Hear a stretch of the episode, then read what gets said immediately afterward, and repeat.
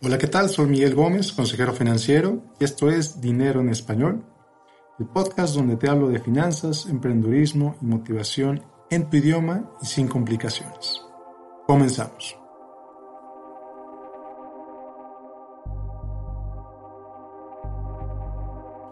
Bueno, pues el día de hoy les tengo una noticia interesante.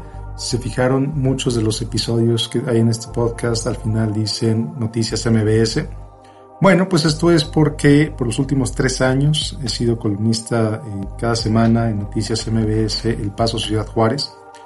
Y bueno, pues resulta que el programa fue cancelado la semana pasada, o hace 2 semanas. Fue el último episodio donde no solo donde me verás ahí, sino en el último episodio del programa. Entonces, pues ya no verás más esa firma al final. Y también eso significa que a partir de ahora pues ya tendrás, las columnas serán un poco más largas, un poco más, un poco más extendidas, temas un poco mayor profundidad. Con el tiempo la idea es que eventualmente estos podcasts vayan durando entre 10, 15, a lo mejor incluso 20 minutos. Pero bueno, la columna del día de hoy, o la reflexión del día de hoy, la titulé El síndrome de Rico McPato. Y bueno, Rico McPato, seguramente lo recuerdas, es el tío del Pato Donald. Si te acuerdas, tenía una bóveda donde literalmente nadaba en dinero. Rico McPato tenía una bóveda tremenda donde nadaba en monedas aparentemente de oro. Bueno, ¿por qué viene el tema? Porque bueno, la revista Forbes cada año publica la lista de las personas con las fortunas más grandes del mundo. Como sabes, estamos hablando de personas que tienen miles de millones de dólares en su haber, o al menos es lo que vale su empresa. Uno pensaría que todos ellos son felices, pero no es así. Hace unos días me enteré de una historia particularmente triste, la de Adolf Merkel, que heredó una empresa de su padre, una empresa que originalmente se fundó por ahí de 1880, y con ella construyó un imperio. A través de ese imperio, Adolf llegó a estar en la posición número 94 de la lista de Forbes, pero aún así se caracterizaba por su vida sencilla, por su vida relativamente simple. Manejaba un automóvil Golf, no tenía ningún tipo de seguridad, no tenía guardaespaldas, no tenía cámaras de seguridad en su castillo, en su casa. Vivía entonces de manera relativamente modesta, sin ningún tipo de seguridad. ¿Qué pasó? Que llegó la crisis de 2008. En 2008, sus empresas, como la gran mayoría de las empresas que cotizan en bolsa, perdieron valor. Y esto obligó al señor Merkel a hipotecar una de sus empresas para poder salir a flote, pedir un préstamo. Esto le afectó muchísimo, le afectó de tal manera que decidió terminar su vida. Al leer la historia de este señor te das cuenta de que, o al menos yo me di cuenta de que, pues lo que pasó con él no solo es triste, sino que para él su empresa lo era todo. Para él el poder que le daba el tener esas empresas lo era todo. Y el haber tenido que pedir ese préstamo, pues representó tener que dejar algo de poder a un lado. Y para él representaba pues simplemente la señal de que él no pudo, con esa empresa. Entonces, y de que no tenía suficiente. Si hubiera tenido más, quizá no hubiera tenido necesidad de pedir ese préstamo. Entonces, esto es lo que le llamo el síndrome del Rico McPato. El deseo simplemente de tener más por tener más y poner la riqueza por encima de uno mismo. Déjame te platico algunos de los síntomas. Seguramente conoces a alguna persona que tenga algo similar. Muchas personas que tienen el síndrome de Rico McPato son adictos al trabajo. Muchos de ellos ni siquiera conocen a sus hijos. Y otros más ni siquiera tienen tiempo para que no sea crecer su riqueza. No han tomado vacaciones en años. Se la pasan en la oficina, se la pasan en el trabajo, en el consultorio, se la pasan trabajando. Se pierden los eventos de los hijos, se desconocen a sus esposas, las esposas esto las obliga a tener incluso amantes y demás. Muchas historias muy dramáticas de gente que tiene muchísimo dinero y que a pesar de eso son sumamente infelices, deseando salir de esa carrera que definitivamente les permite tener mucho dinero y tener muchas comodidades, pero aún así están insatisfechos, tremendamente insatisfechos con la vida.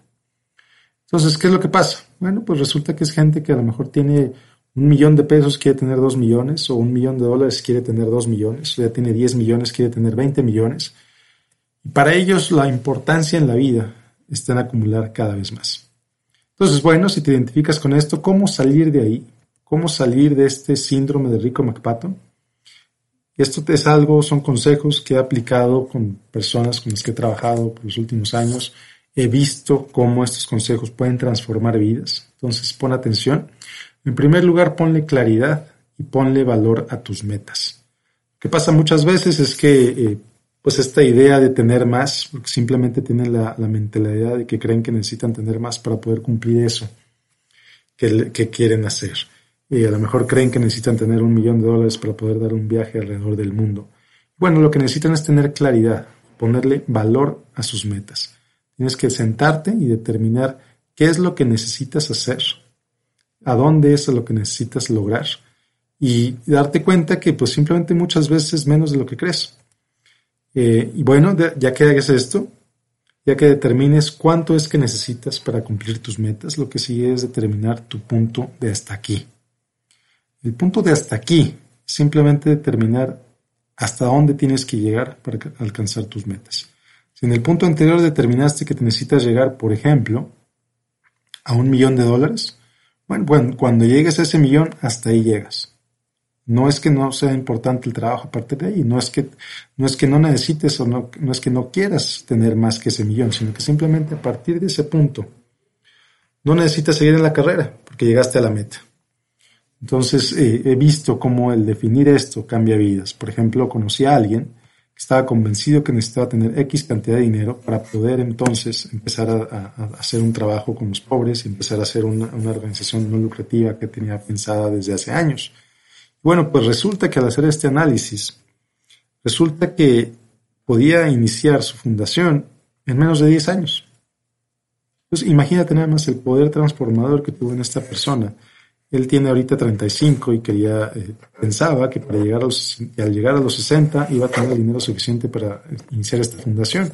Y resulta que al hacer el análisis de su situación, resulta que le iba a tomar menos de 5 años, si se esforzaba bastante, le iba a tomar menos de 5 años llegar a su meta. O si no se esforzaba tanto, a lo mejor nada más le iba a tomar 5 años más, o sea, 10 años. Resulta que en lugar de tener que pensar todo el trabajo que iba a tener que hacer por los próximos 30, resulta que al darse cuenta de este análisis, resulta que simplemente nada necesita trabajar 5, 10 años más. Imagínate nada más, qué maravilla. Qué maravilla el darte cuenta de que puedes cumplir tus metas en 10 años o en 5 años, metas que pensabas que necesitabas trabajar 30 años más. Y bueno, ¿qué es lo que pasa? Pues simplemente resulta que al darse cuenta de eso, pues es como si le hubieras quitado un peso, como si le hubiera quitado un peso de encima de la espalda. Resulta que tiene más alegría por trabajar, resulta que tiene más ganas de hacer las cosas porque ya ve que hay una meta, ya ve que hay una claridad en ese objetivo para empezar esa fundación. Entonces, ¿qué es lo que pasa después? ¿Cuál es el tercer paso? El tercer paso es reducir riesgos. Una vez que llegas a la meta, una vez que llegas a ese punto de hasta aquí, ya no hay ninguna necesidad de tomar riesgos. O hay una necesidad de tomar menos riesgos. ¿Por qué? Porque una vez que llegas a tu meta, resulta que tienes más que perder que de ganar. Y he visto aquí muchísimos asesores financieros que se olvidan de este punto crucial y resulta que recomiendan a sus clientes tomar riesgos innecesarios. Entonces, ¿qué es lo que pasa? Que gente, y he conocido varios casos de este tipo, gente que ya había llegado a sus metas, gente que ya estaba ahí, gente que ya no tenía nada que hacer tomando riesgos en inversiones, resulta que les pasó la crisis de 2009. Y perdieron la mitad de sus portafolios. Entonces, gente que estaba lista para jubilarse, gente que estaba lista para retirarse hace un año, resulta que siguen trabajando porque su asesor financiero les recomendó tomar más riesgo del que necesitaban. Entonces, no hagas eso. Una vez que ya llegas a tu punto hasta aquí es hasta aquí. Bájale a los riesgos. No hay necesidad de seguir invirtiendo para seguir poniendo en riesgo tu dinero y poner en riesgo todo lo que has alcanzado hasta ahorita. Entonces ya llegaste a tu meta. Párale. Bájale a los riesgos. Deja de tomar tanto riesgo. Bájale. Saca el pie del acelerador y disfruta el camino. Entonces, cuando tienes claridad en tus metas, cuando determinas qué es lo que necesitas para alcanzarlas y por último, cuando reconoces que estás ahí, son cosas que puedes hacer para evitar que el síndrome del Rico McPato te afecte y dañe tu vida. Entonces, ¿a dónde va todo esto? En algo importantísimo. Trabaja para que tu meta no sea simplemente tener más, sino que tu meta sea una meta con propósito. ¿Para qué quieres llegar a eso? ¿Para qué quieres llegar a tener ese dinero? Y así, entonces, ya no vives en una vida de Rico McPato. Ya vives una vida con plenitud y una vida creando tu propia versión de prosperidad. Y bueno, pues llegamos hasta aquí en este episodio del día de hoy. Por lo pronto te invito a que me sigas en facebook.com/Miguel Gómez Consejero. Si te gustó este episodio, mándame tu comentario. Por ahí, por esa página en Facebook, me puedes mandar un inbox. Con muchísimo gusto, los leo todos. Y bueno, nos vemos la próxima semana con otra reflexión, con otro comentario. Muchísimas gracias por escucharme.